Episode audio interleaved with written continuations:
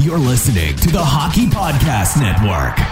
New shows every day. Find us at thehockeypodcastnetwork.com or wherever you get your podcasts from.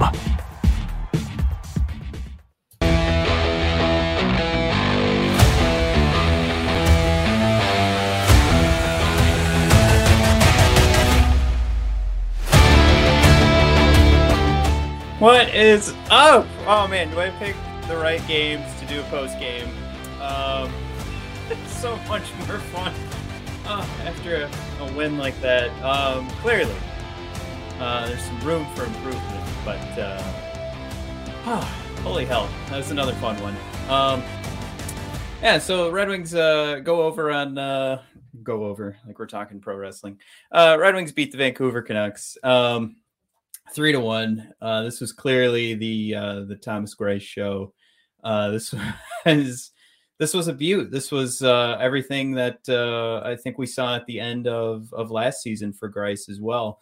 Um, couldn't couldn't be happier with the uh, with how this turned out for Greiss. Uh, it's just uh, yeah, like you've got to look at this, and we've immediately got to start trying to figure out what what is going wrong here with two straight games, especially in the third period, of just being completely uh, dominated from an attempts perspective. But uh, before we get into all that, of course, uh, reminder here: this is Red Wings rant, where tirades and impassioned pleas about your Detroit Red Wings finally have a home. Oh, right, and this is uh, it's going to be an attachment to uh, episode 175 that'll be out on Monday. Um, and it's going to be a little busy. Me, Matt, uh, a little busy uh, tomorrow. The old, uh, the old birthday. Um, any hoozles. Uh, to uh, to have some fun tonight though.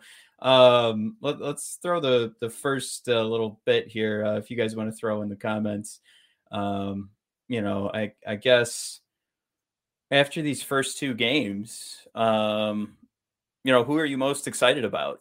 I, I think Greiss could definitely be on that list. Uh, Bert should be on that list. Uh, there's a couple of guys.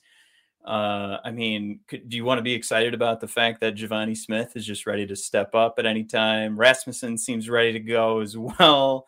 Um, do you love that uh, Moritz Seider is getting uh, a lot of production out there? We're, we're seeing him pop up on the stat sheet. How about that? Uh, but you you guys let me know what you're thinking in in that regard, and and we'll pop in there every now and then to to talk about it a little bit there. But um, yeah, if we if we jump into this conversation here, I, I, pulled up quite a few different spots that I wanted to make sure I touched on today. Uh, so we'll we'll go over a couple of things that I have planned, but of course, at any time, throw in uh, throw in the comments uh, what you're thinking for who you're most impressed with over these uh, first two games as we get through. I, I'm going to say we got we get through the first week, right? Uh, so we, we I'm talking Monday to Sunday. I know we're only two games in, and we started the season on Thursday, and it's it's uh, you know getting to Saturday night. But I'm calling it the first week. Uh, we're gonna walk away with uh, 75% of the points we could have gotten. We have potential four points. We walk away with three. So that's a winning record.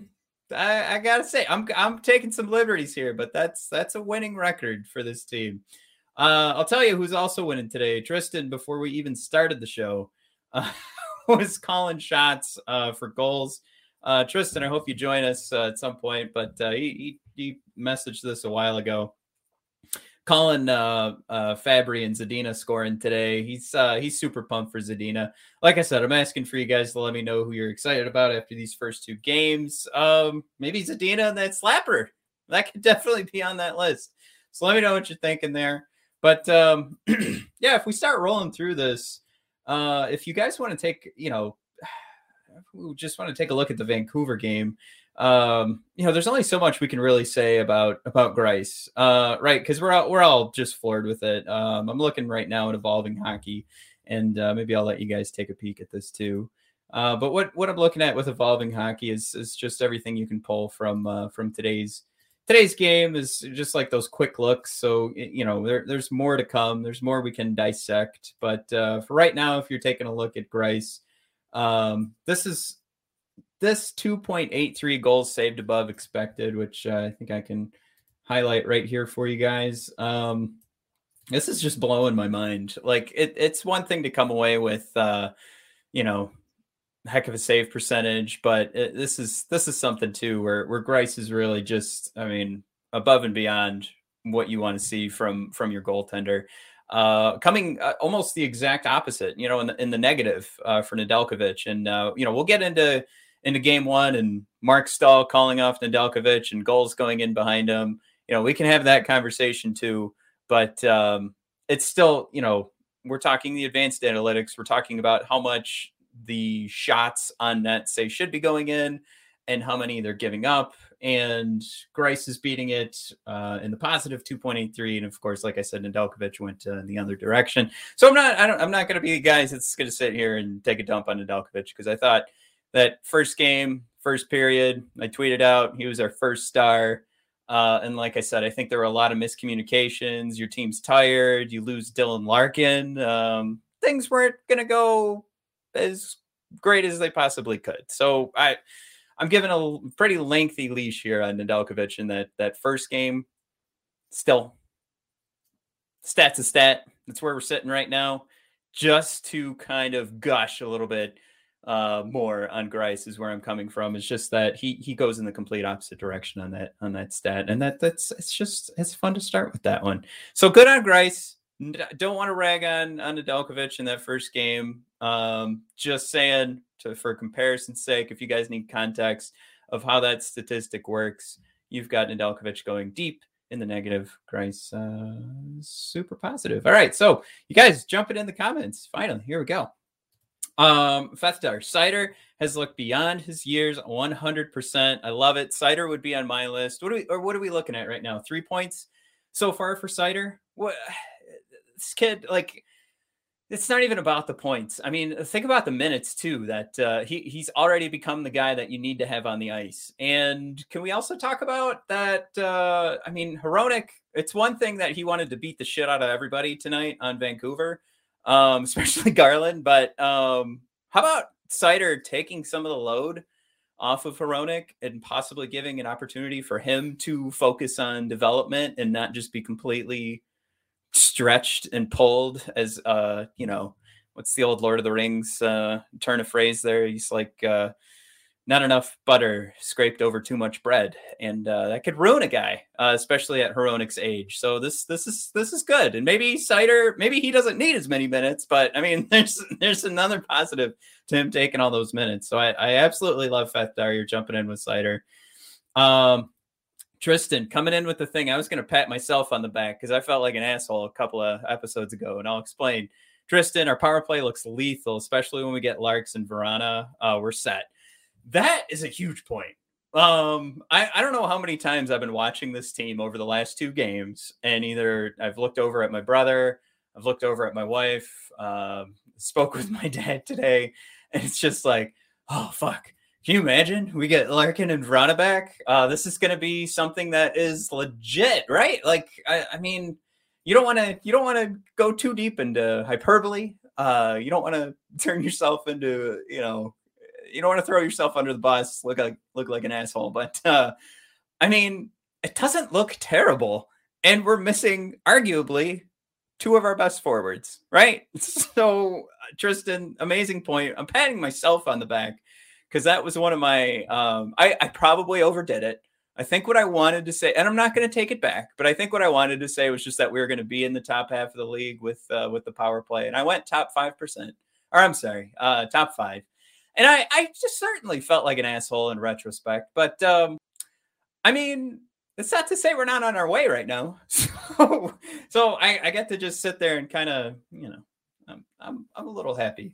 I'm going to pray that it keeps going in the right direction. I'm not going to pull back because uh, that would be awful if I took away that bet and then it turned out to be that way. I don't think it will. I, I mean, I'm just, uh, I'm excited.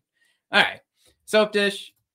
Uh, nobody's dropped the gloves yet. Um, well, I mean, we did see Larkin throw him down on the ice um, in that first game. Uh, am I right? Uh, and I, I, you know what? We also had uh, we did have a scuffle in the in the first game because I, I, got it on video.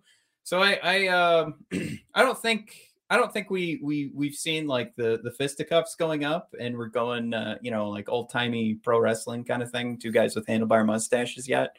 but I mean, the scrappiness is there. The uh, I think what we're we're upset about with that has got to be the refs, right?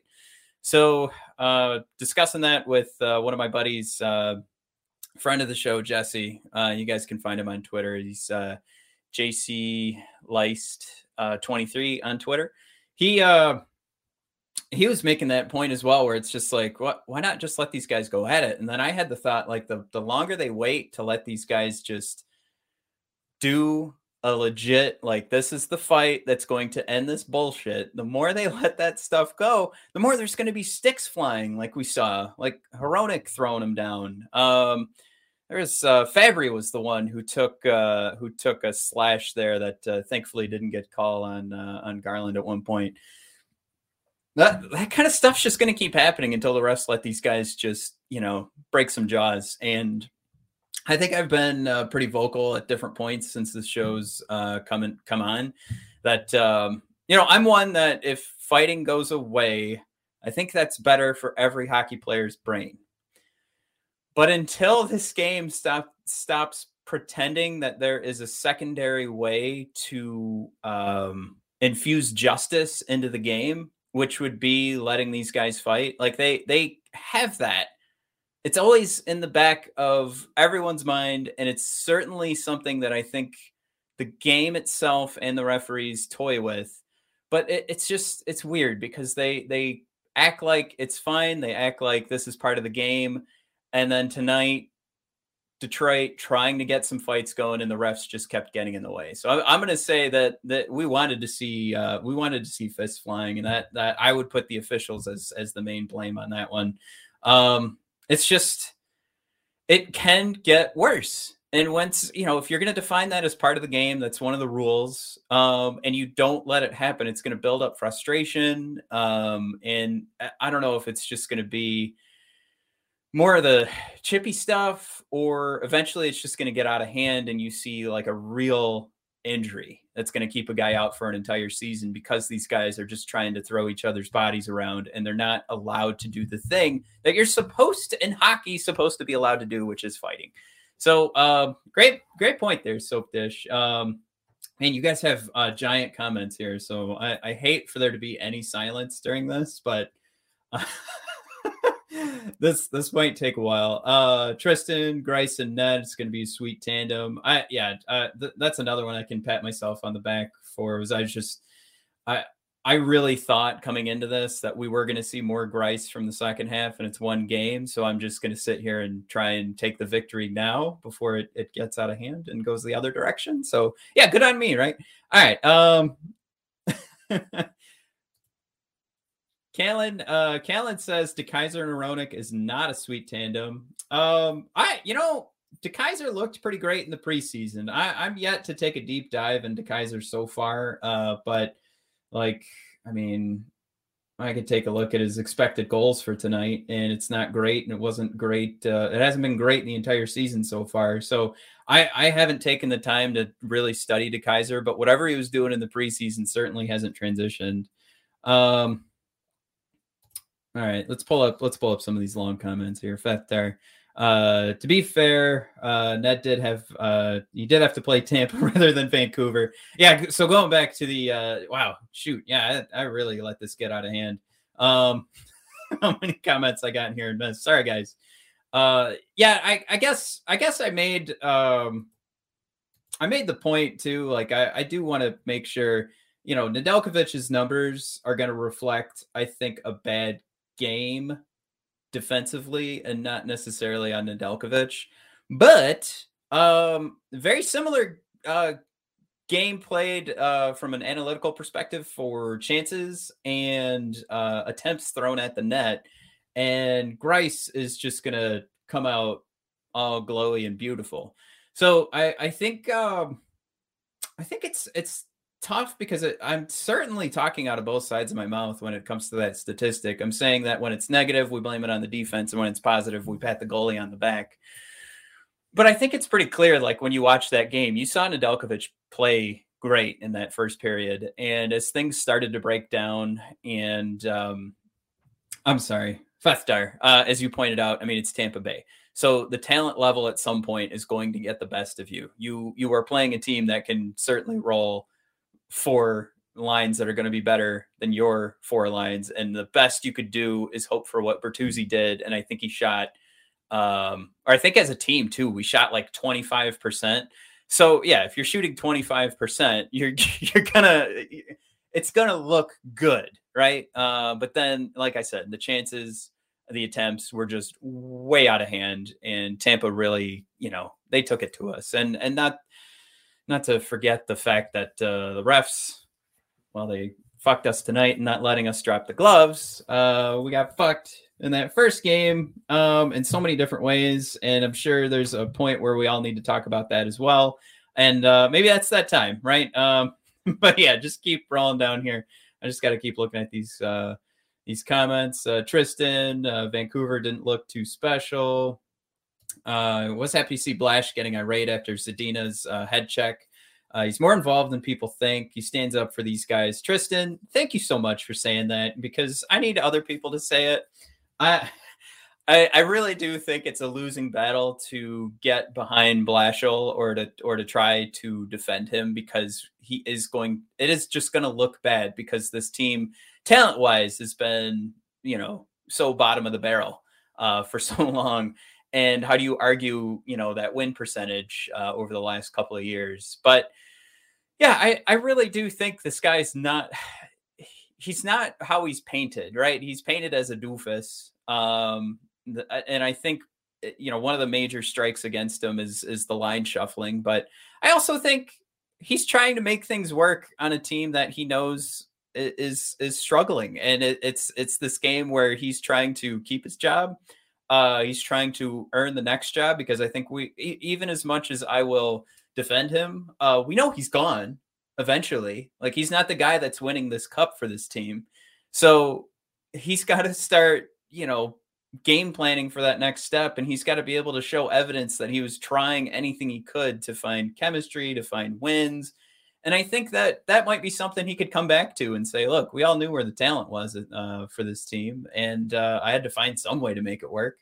So I, I think there's that defense with it as well. Um, I also am one of the guys that says uh, coaches, the margin of a great coach and a bad coach, uh, maybe the absolute best coach and the absolute worst coach, there is a sizable margin.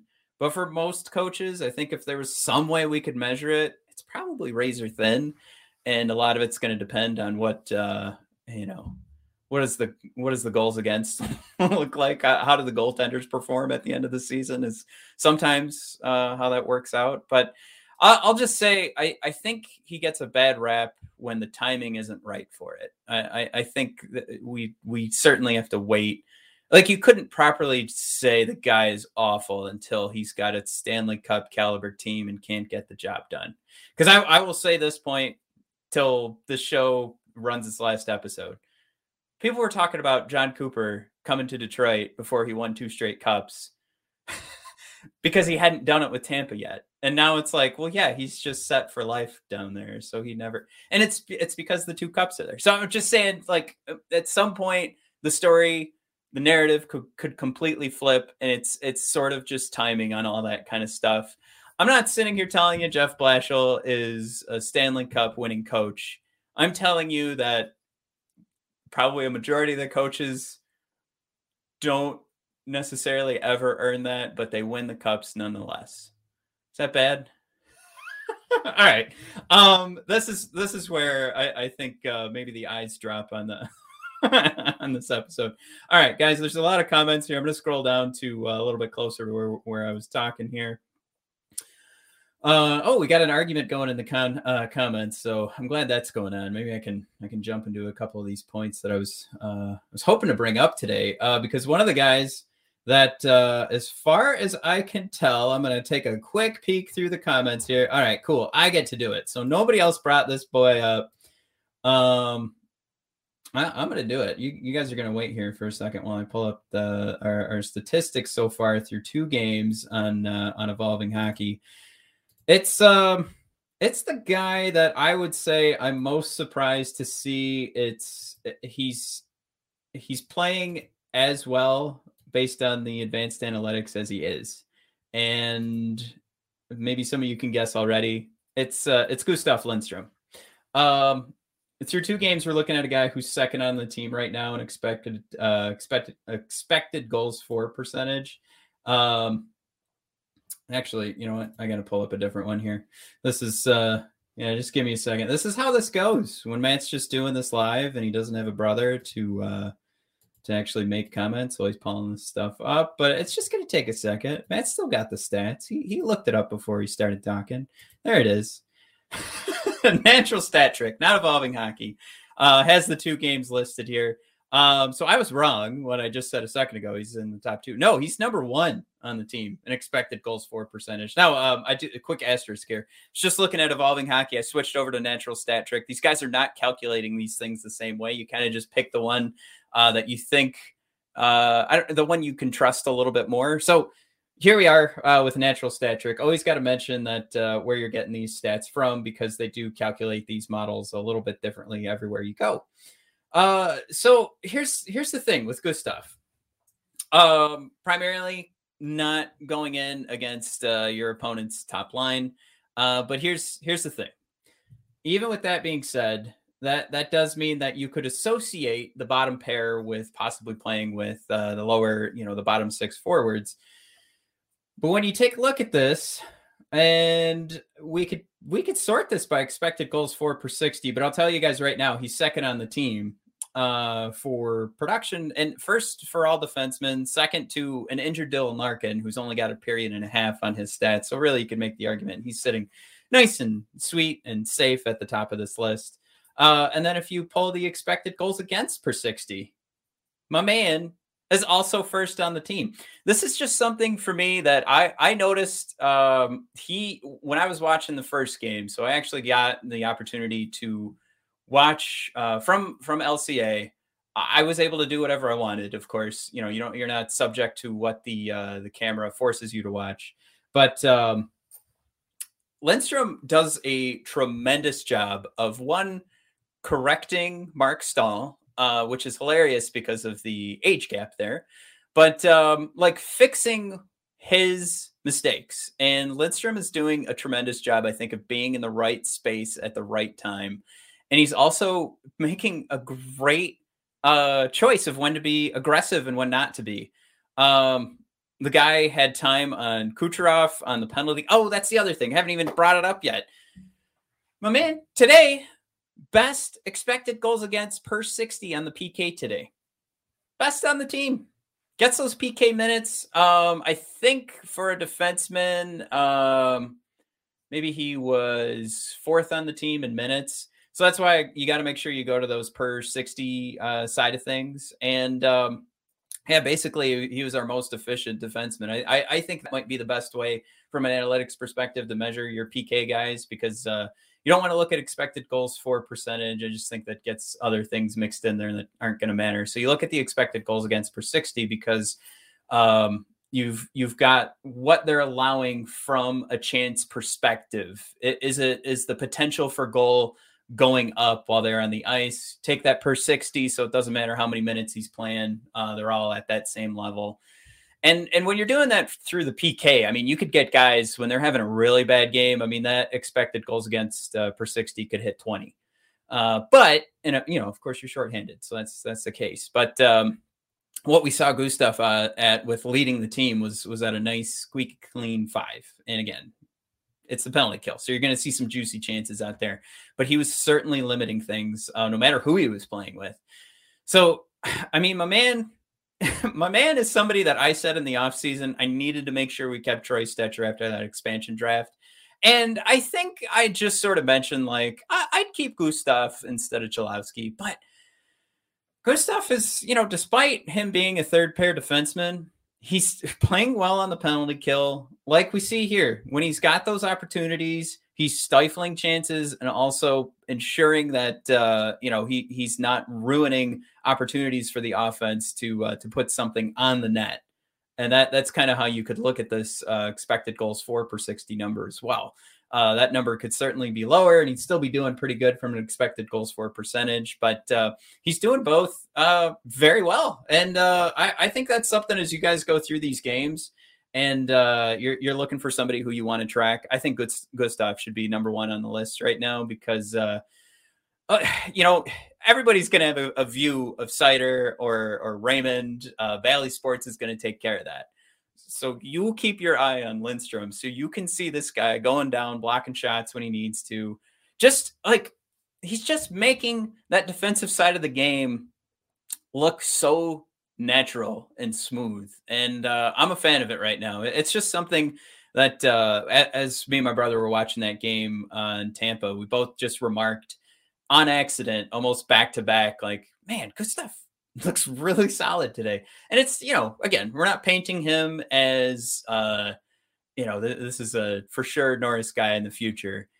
It's just looks like a solid defenseman that um I mean, as you can tell so far, isn't isn't hurting us uh to the extent that, you know, minutes need to be cut. Somebody else needs to step in on the bottom pair. Uh, beat writers for uh, Vancouver who are trying to make a story out of Troy Stecher being scratched while he's playing Vancouver. That thing is so far like not a story. Uh, I can't believe that guy actually wrote that today. But um, the important thing is that Gustav has this role right now. He's in the bottom pair, and he's not just earning it. I mean, he he's playing himself into a role here that uh, th- this could turn into something where we we want to lock up something that will certainly be an affordable contract, but um, you know if this if this kind of play continues, um, I, I, mean you're talking about you're talking about something long term that uh, gets built through the system, gets developed through the system, and I'm I'm excited about it. I'll I'll, I'll leave it at that. I uh, I have uh, left you guys hanging again in the comments. Um, Tristan, I raved about Lindstrom on Reddit today. He's so good. It was in all caps. Um, best eyes for the game on our back end uh, next to Seider. The guy makes breakout and stretch passes perfectly. Oh, that's I'm so glad you brought that up too, Tristan. I, the guy, like the, that's one of the things too. Like um, getting getting those breakout passes, and actually the, his transition game is has been helping us so much, and that's why those expected goals against per 60 are so low because it, it's not about continuous chances. And I, again, when I talk about his selective aggressiveness too, that's where he's also stifling those chances where where you would see that expected goals against per 60 number goal up the expected goal opportunity would go up because he is giving up a, a better looking shot but he's selectively um, going up to to the forward, you know, right before the big play is about to be made. And I, I think again that that's something I think y'all should be paying attention to. And when he does make that aggressive play, he's getting the puck out of the zone. Thank you, Tristan, for bringing that up. That that's a plus. Good job, Tristan. uh, we need a number one left D after this season. Tristan goes on. Uh, I'll scour the free agents list, uh, trade targets, and uh, finalist uh, for the next video. I thank you, Tristan. Um, you know, if you, if you guys aren't paying attention yet, if you you just check out Simon Edvinsson. Um, I'm not saying he's he's ready to go uh, next season, but uh, goddamn, uh, fuck, that looks good. Uh, yeah, I, I don't know if we're talking about a, uh, a number one uh, pairing defenseman next year, but uh, I, I absolutely think he's playing well enough that we are going to see a good chunk at Edvinsson. And if we're patient, uh, you know, maybe we set something up short term next year, Tristan. Um, you know, I, I'm going to be an asshole right now. That's right. I'm going to bring up NHL 22. Matt uh, simulated the first season so he can start playing that free agent game. Um, I think I cheated though. I think uh, I think I did something that that we couldn't even do right now. But uh, I brought in uh, Dahan uh, to help out on on the left side. Um, and I did, yeah, that that was my first free agent signing. Uh, my forwards, it's it's disgusting. Uh, you guys go to at BOD Hockey. I posted it there. Um, uh, I know it's ridiculous. Uh, that NHL 22 is it's way too easy on franchise mode. Um, anyways, but yeah, Tristan, uh, let us know when you when you see some good uh, some good targets. Well, well, I think we should all take a peek and see what we could do in regards to finding a new number one lefty. Um, did uh, I'll throw this out in the comments. Did uh, did Giordano sign long term with uh, with Seattle because that was the one I uh, I think I cheated on too. Was uh, I think he was available uh, in the video game. I can't remember off the top of my head if he did sign long term. Hey NFL fans, ready for a big win this week? Yeah, DraftKings Sportsbook, an official sports betting partner of the NFL, has you covered. Get it? Sports betting covered. New customers can bet just $5 on any NFL team to win their game. And if they do, you win $200 in free bets. Winner, winner, chicken dinner. It's that simple. If Sportsbook isn't available in your state yet, DraftKings won't leave you empty handed. Everyone can play for huge cash prizes all season long with DraftKings Daily Fantasy Sports Contest. DraftKings is giving all new customers a free shot at millions of dollars in total prizes with their first deposit. So, where are you? Get over there. Download the DraftKings Sportsbook app now. Use promo code THPN and bet just $5 on any NFL team to win their game and win $200 in free bets. If they win, you win with promo code THPN this week at DraftKings Sportsbook and an official sports betting partner of the NFL. Must be 21 or older. New Jersey, Indiana, or Pennsylvania only. New customers only. Minimum $5 deposit, $1 wager required. One per customer restrictions apply. See DraftKings.com slash sportsbook for details. Gambling problem? Call 1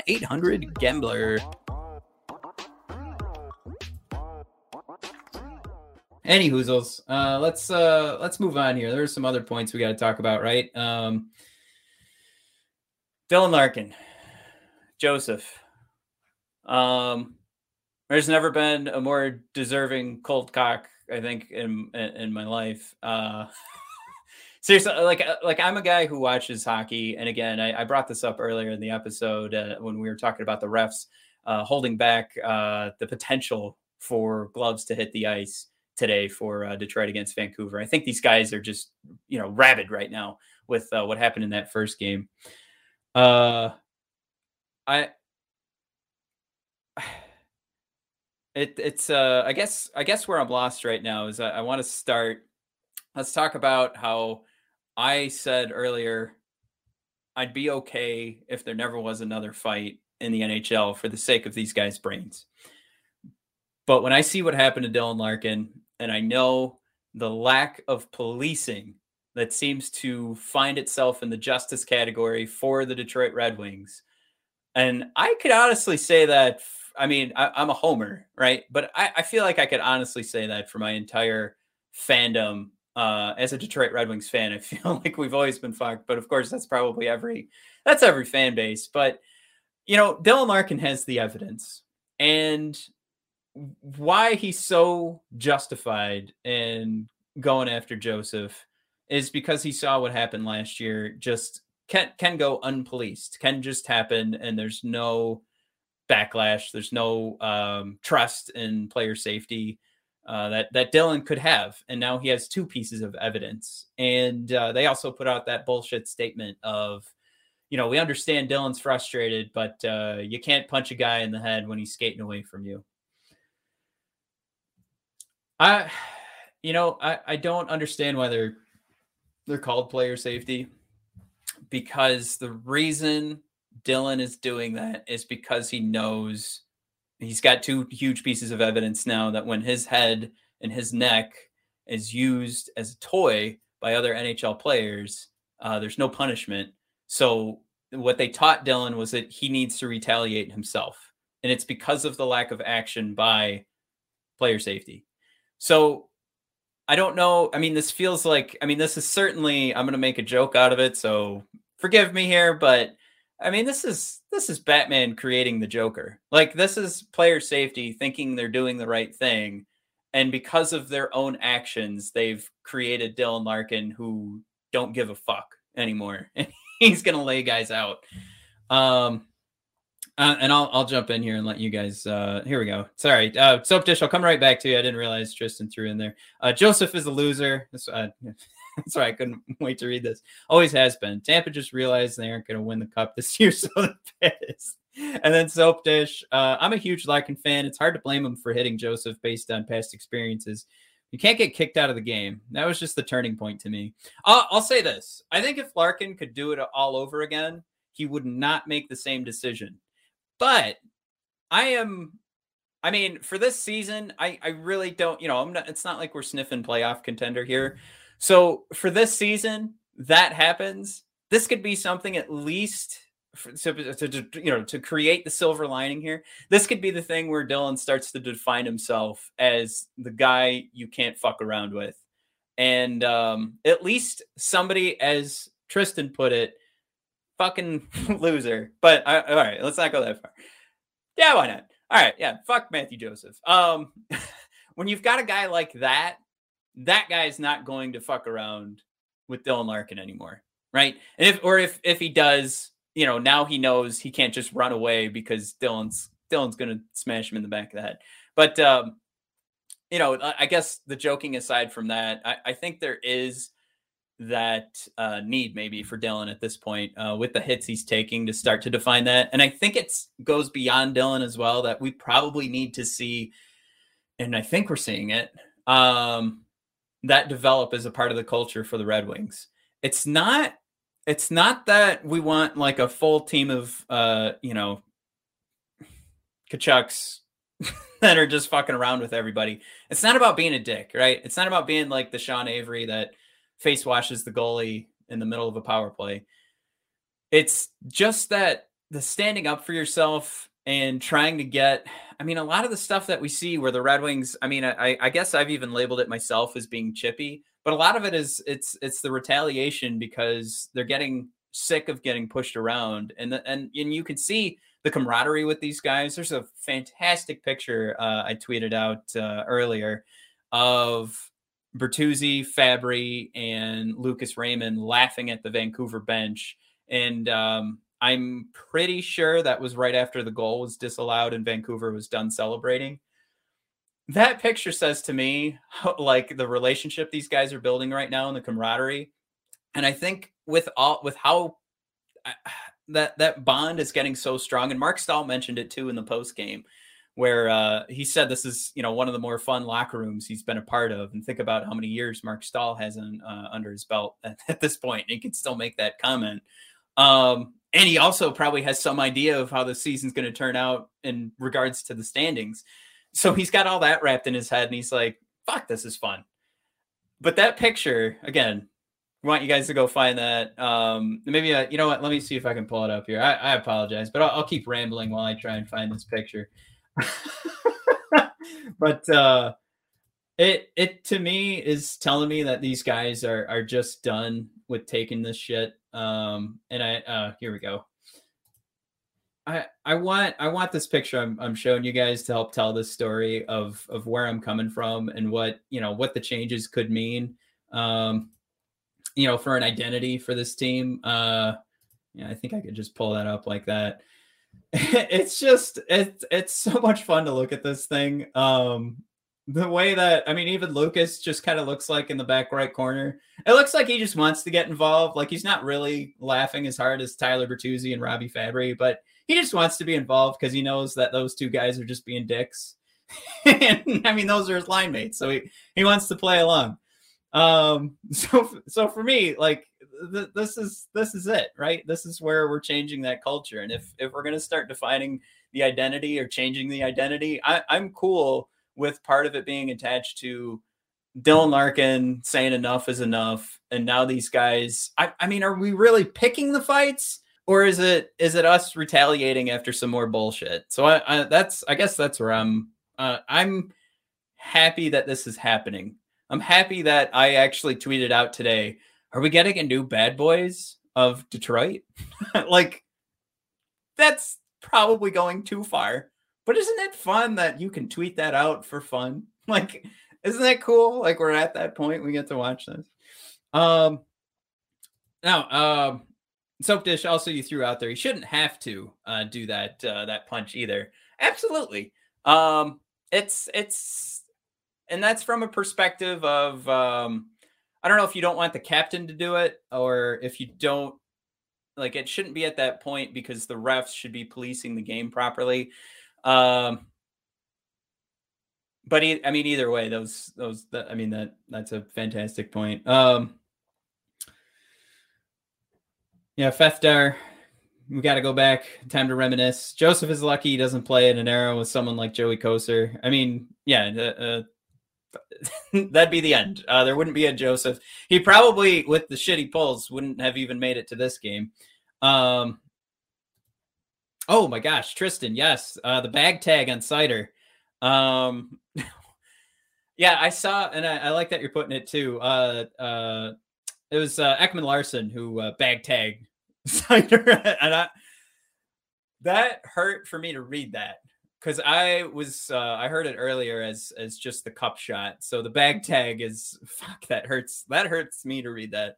Uh, I like that you put that as the welcome to the NHL moment. But yeah, that that shit. Uh, so that's the kind of shit I feel like needs these three guys like this mentality, the fuck this bullshit kind of mentality. We're gonna fight back. Like that's where this needs to come from with uh, with these three guys laughing at Vancouver and the camaraderie that's being built. Uh, cause what like what the fuck are we doing? Like get get off literally get off Seider's nuts and let them play hockey. Uh, I that kind of stuff, man. That that that shit drives me crazy. Um, all right. So let's uh let me keep rolling down here on the comments. Uh oh yeah, of course.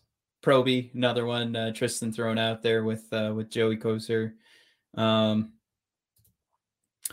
uh, when your captain gets run at, no one fights. That worries me. Uh, same thing in Dallas last year. I uh, oh yeah, runs our captain. I gotcha. Um, I'm still gonna say I think that whole game turned into like this fiery energy um, that I I thought you could you could feel it from the ice. Like it, it just felt like those guys wanted to kick the shit out of Tampa. I just think it, it, it's two games in a row where the refs were trying to stifle any opportunity of uh you know going to, eh, that that could just be it could have just been a full game of fisticuffs flying uh tonight yesterday as our top forwards keep getting taken down uh by some nasty uh hits but I, I'm I'm gonna side with the refs being at fault with that because what I saw was, I mean, it, it looked like they were giving they were trying to retaliate.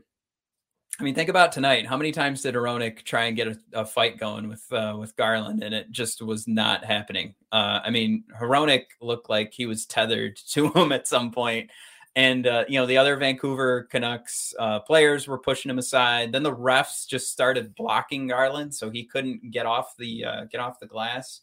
So that's that's to me. I, I'm going to say my frustrations there because these guys are getting so pissed and fed up with this shit that I, am going to say, and I, I if Hronek heard this, I wonder. I hope it wouldn't offend him, but I'm going to say even a guy like Philip Hronek is ready to throw down and I, I I think that's an accurate way to put it.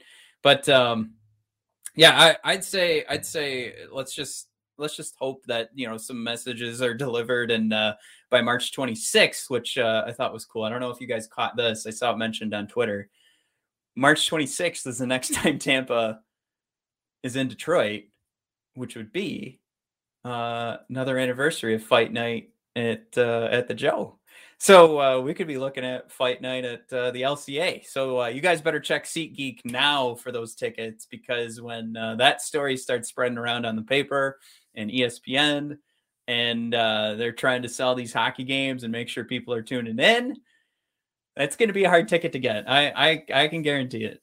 Um, yeah, here's uh, Tristan's coming in. Um, they try to fight fucking i'm thinking that's where tristan was going with the f and fucking ref, stop it. Uh, they don't make calls yet. They expect the players uh, to not fight after awful hits from behind. They are garbage. Yes, absolutely. Even the linesmen are shot with the lousy icings.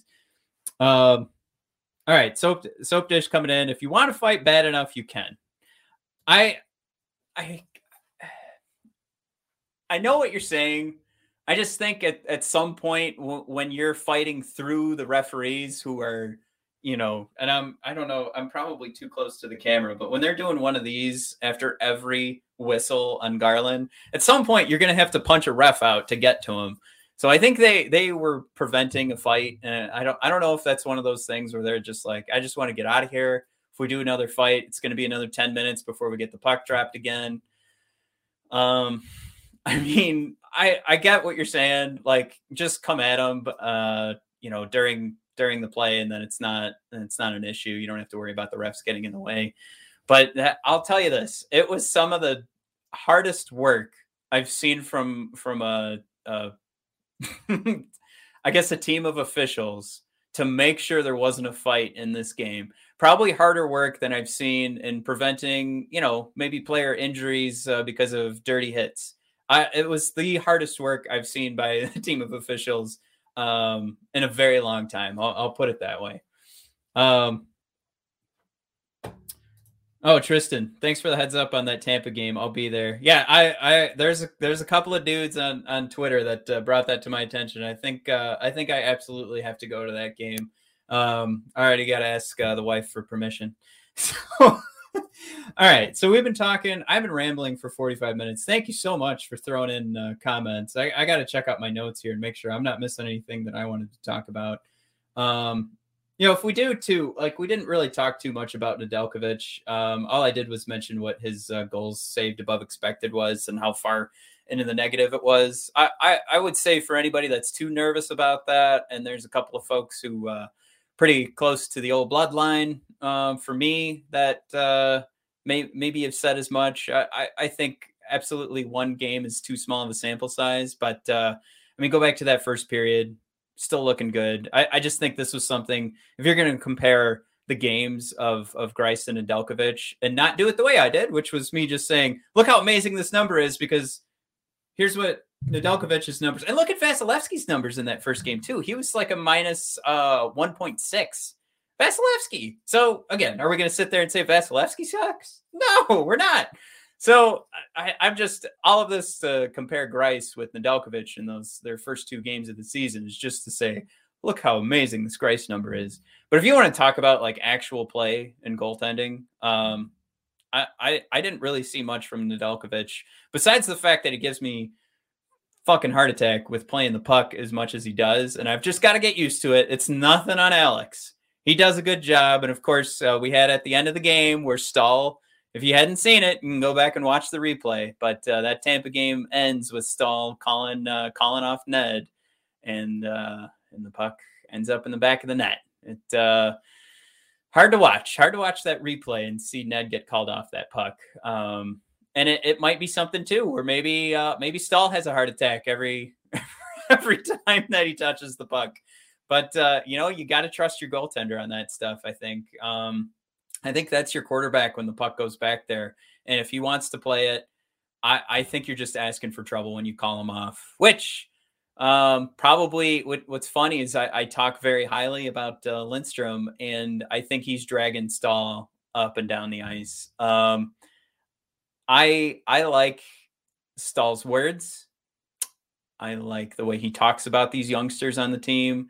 I think he he probably is a great presence in the locker room as this with this defensive core right now.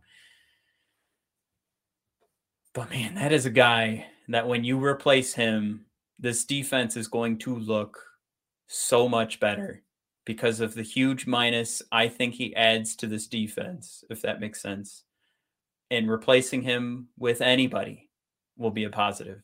Um, if it's not the miscommunications on the ice, it really is just the poor decisions. Um, I mean, when you're when you're talking about watching Lindstrom play, and you can see the exact opposite when it comes to making the choice of when to be aggressive, and you see the veteran Marc Staal make the wrong choice, it's it's hard. Um, I Tristan's got it. I'd be happy if we play Staal once every three games. Yeah, I'm I'm on board with that.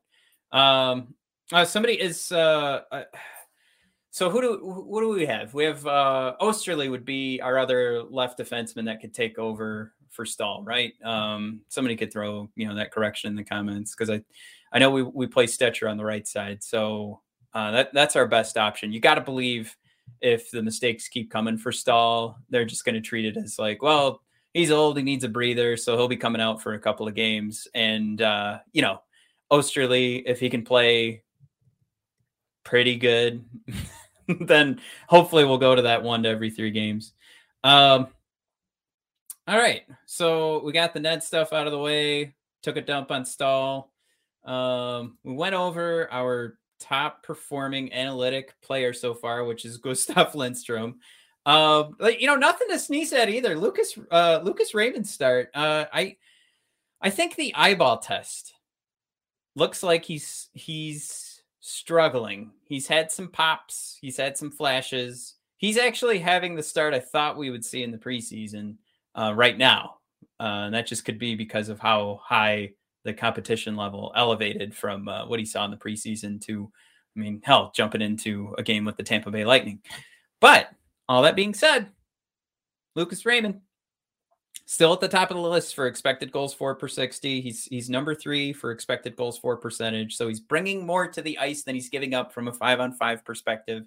And he's still playing pretty good on the power plays. That's I mean that's a solid forward right there. You, you you've got him playing uh, multiple facets of your game. He's not holding anybody up who, you know, if somebody absolutely had to play on the power play um, and Lucas wasn't, where you're just saying, well, what, you know, what are we doing here? We could put somebody else that could play, you know, penalty kill minutes or something like that. No, there's, there's special team, there's special team minutes. Obviously, first line minutes are, are going to be the most important thing uh, for the Detroit Red Wings right now. So he's still playing solid first line minutes and, and he's playing up against, you know, top defensive pairings on the other team. So, I mean, to say that he's walking away with the third best, uh, and of course, you know, second best is Dylan Larkin, but the third best expected goals for percentage right now after two games, that's that's hard. That that's fantastic for a rookie. Like, and, and to think how how young Lucas is right now, um, and to, you know, the second second fucking NHL game, guys turning in turning in minutes like this on five on five. And he just finished playing the defending Stanley Cup champions a game ago. Jesus. Um, oh my God, Tristan, thank you. Uh, Mitchell Stephens is a godsend. The man is so fast, so good defensively. I think he can be the Aho type player, uh, mind you, in a much uh, smaller capacity. I think if um, if I pull this up here, let's do this. Uh, you get you get high marks again, Tristan. I'm I'm gonna pull up where your head's at. Um, again from Natural Stat Trick. Highly recommend, guys. You don't have to do any subscriptions like for Evolving Hockey, but of course I'm a big dumb dumb, so I have Evolving Hockey too. But uh, there you go. Um, I'm gonna highlight Mitchell Stephens there at the top. Your expected goals against per 60 leader for the team. Of course, number two being Gustav Lindstrom, but number one, Mitchell Stephens. Now, Mitchell Stephens also has a very low expected goals for per 60. But of course, what is his role on the team? He's going to be doing a lot of faceoffs from the defensive side. So he's not going out there to do your offensive zone faceoff. So he's going to be starting in a deficit. So what does this tell you? If he's starting in a deficit and is the uh because I'll tell you the what you could uh, look at from last season. You know who was our, our worst expected goals against per 60 forward? Luke Glendening. And we always made the excuse that he was starting in the defensive zone because of what his role was. There's an upgrade. right? I mean, is that not an upgrade, Tristan? If you want to use that as ammunition when you're uh, having arguments on Reddit about whether or not Mitchell Stephens is worth it, there you go. I mean, this is a guy that clearly, if he's starting in a deficit, and what I mean again is that he's starting in the defensive zone, uh, you would assume that this number would be much higher. His minutes should be much higher than other guys on the team because of what his role is, and he gets the puck out of the goddamn zone. And of course, I mean this, you know, this goes for his whole line, but um, I mean, it's just it's it's been a success. Let's let's just put it that way. For two games, it's been successful, I should say. Um, and is this uh, Tristan thrown out there too? He did get some four on four time with Zadina and uh, and look sharp. I mean, yeah, like uh, this is something too. I think the the opportunities will continue to come as he, mm, uh, let's say, does pretty well in what the role he's being asked to do. Like as long as this keeps going in this direction, like I, I I'll point out right here, this expected goals for percentage, Mitch is not on the team to score goals for us. Now that might sound silly, but part of that goes along with what he's asked to do and what the strategy is. So he's he's not necessarily out there in those positions where he's going to start or, or have a better opportunity to score um, and he will have a tougher assignment um, from a defensive perspective as well. So I'm not I'm not going to judge Mitchell Stephens on an expected goals for percentage uh, too often this season, but I absolutely will continue to look at this expected goals against per 60 and continue to say that this man, his job is to stop pucks from going in the net. And what is, I mean, what would be the number one statistic then to measure a guy on? Is that if there's a statistic that measures shot quality, which is our expected goals against slash expected goals for, and he's got your lowest number on the team. What else could you ask for? Yeah, Mitchell Stephens, A plus all the way. Especially what was it, uh, Tristan, fifth or sixth round that we got him for? Um, Tristan, uh, last night I had a nightmare. I remembered uh, Justin Abdelkader 2019 20. I, you know what? I, I saw, you know, Facebook tells you what you said like uh, 15 years ago or something. Uh, but I had one in the last 10 years where I was just so pissed that Justin Abdelkader was getting so much praise from, uh, I think it was either Ken Daniels or Mickey Redmond. And I was like, no, pull the curtain back. It's, it's all smoke and mirrors. It's not Justin Abdelkader. And, uh, you know, fast forward a few years and uh, all the smoke dissipated, the mirrors cracked and standing there was you know i mean a solid human being um he had a pretty nice uh i think letter in the player tribune when he when he left hockey and uh that made me feel pretty bad about all the mean things i had said but uh you know didn't he didn't necessarily improve us too much i'll, I'll be nice i'll put it that way i'll politic how about that um oh thanks tristan the mitchell Stephens was uh was the sixth round pick um all right so yeah, I think we got everybody out of the way that we needed to mention. Um, oh, ta- what the fuck am I talking about? Tyler fucking Bertuzzi. God damn. Guess I mean we need more unvaccinated players. That's all there is to it. It's, no, I'm kidding. Um, I'm, I'm sorry.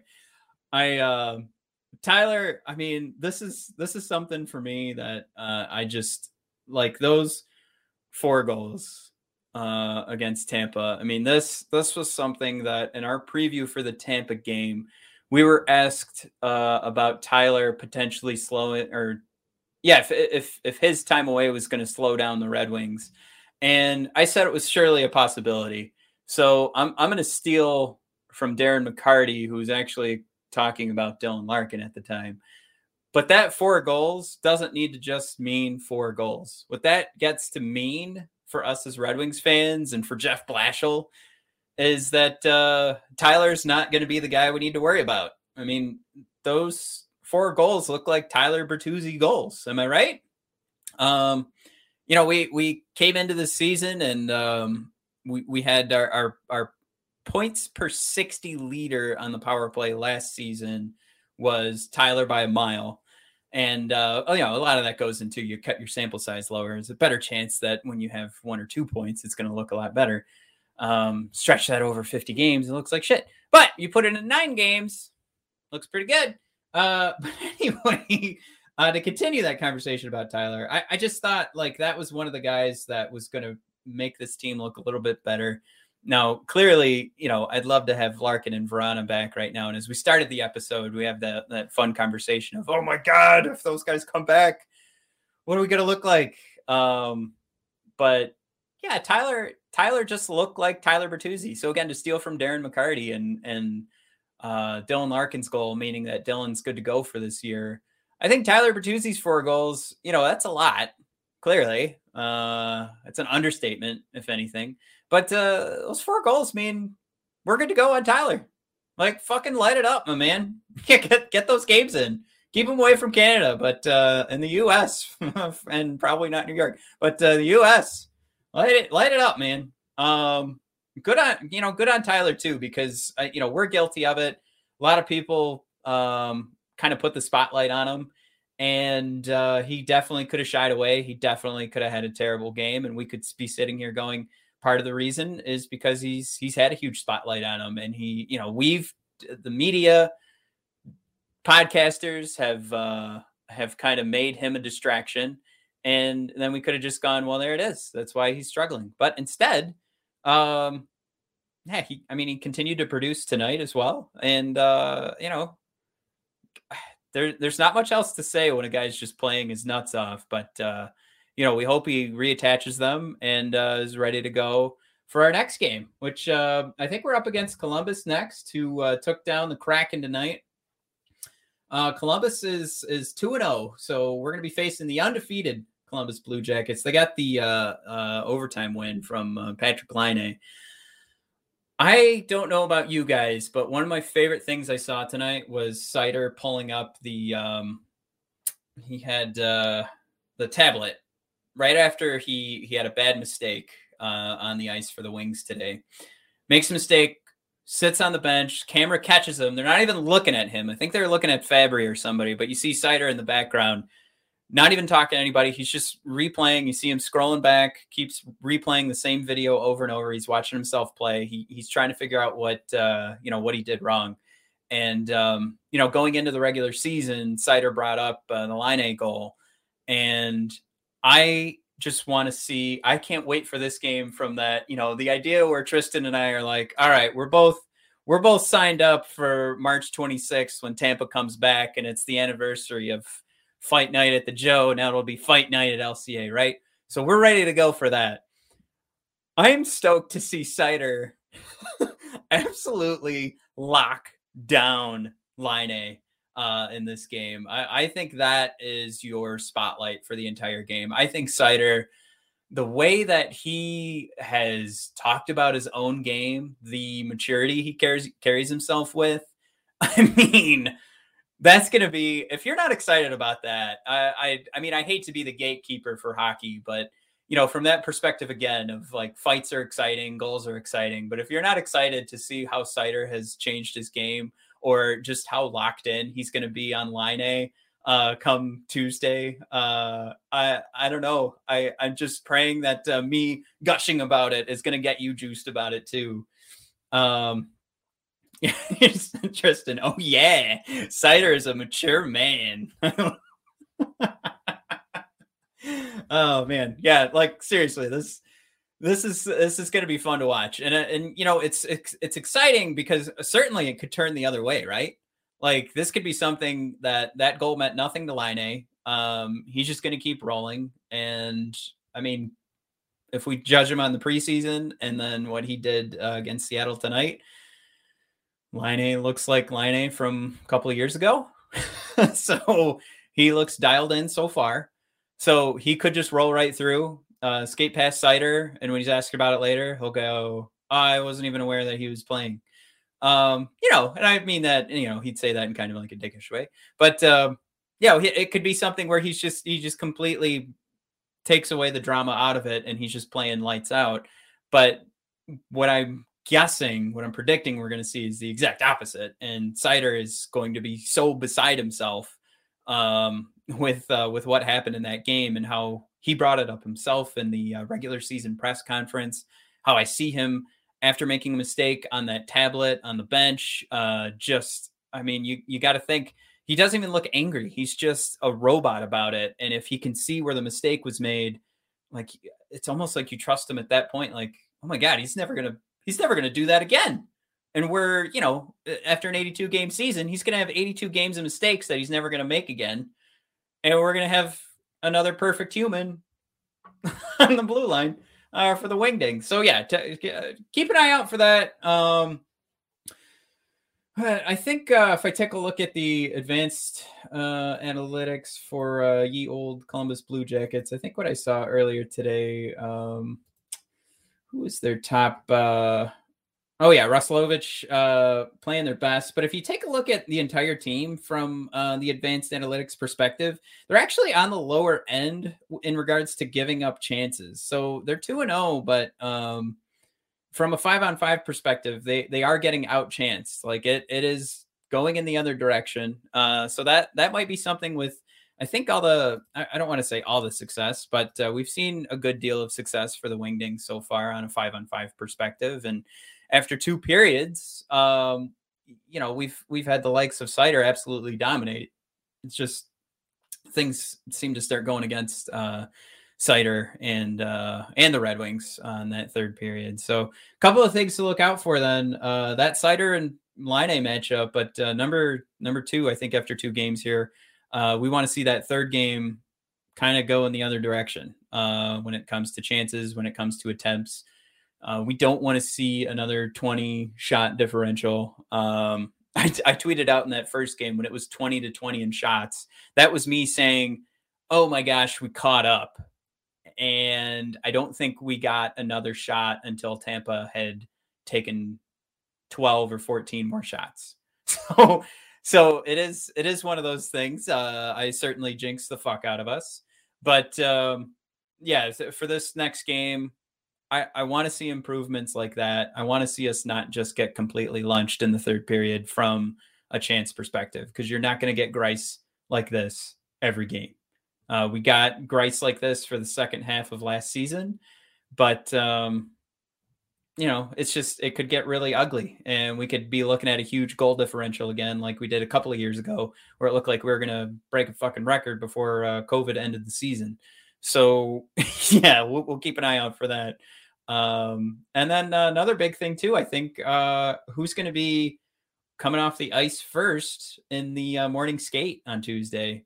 Uh, does Greiss get another game after this one, or do we go right back to Ned? Because I I did say one of my big uh, crazy off the wall predictions this year is that the season was going to end and Greiss was going to have sixty percent of the games. So I'm keeping an eye out for that as well.